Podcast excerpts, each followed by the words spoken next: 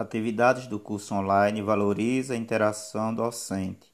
18 de setembro de 2020. Participantes: Helenilson, Lucivânia, Gilvânia e Vânia.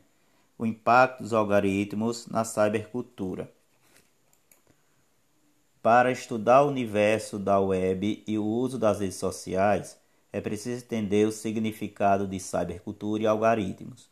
Cybercultura está relacionado às trocas de informações entre a sociedade, a cultura e as novas tecnologias, o que está entrelaçada com as inteligências artificiais e, consequentemente, o uso dos algoritmos. A cybercultura convive com uma cultura modificada pela velocidade das informações fornecidas pela web e redes sociais. Os algoritmos servem como uma sequência de passos programados para promover e alcançar um objetivo com o auxílio das redes sociais. Eles determinam o que, como e quando o conteúdo vai aparecer para atingir seus objetivos, servindo como um filtro.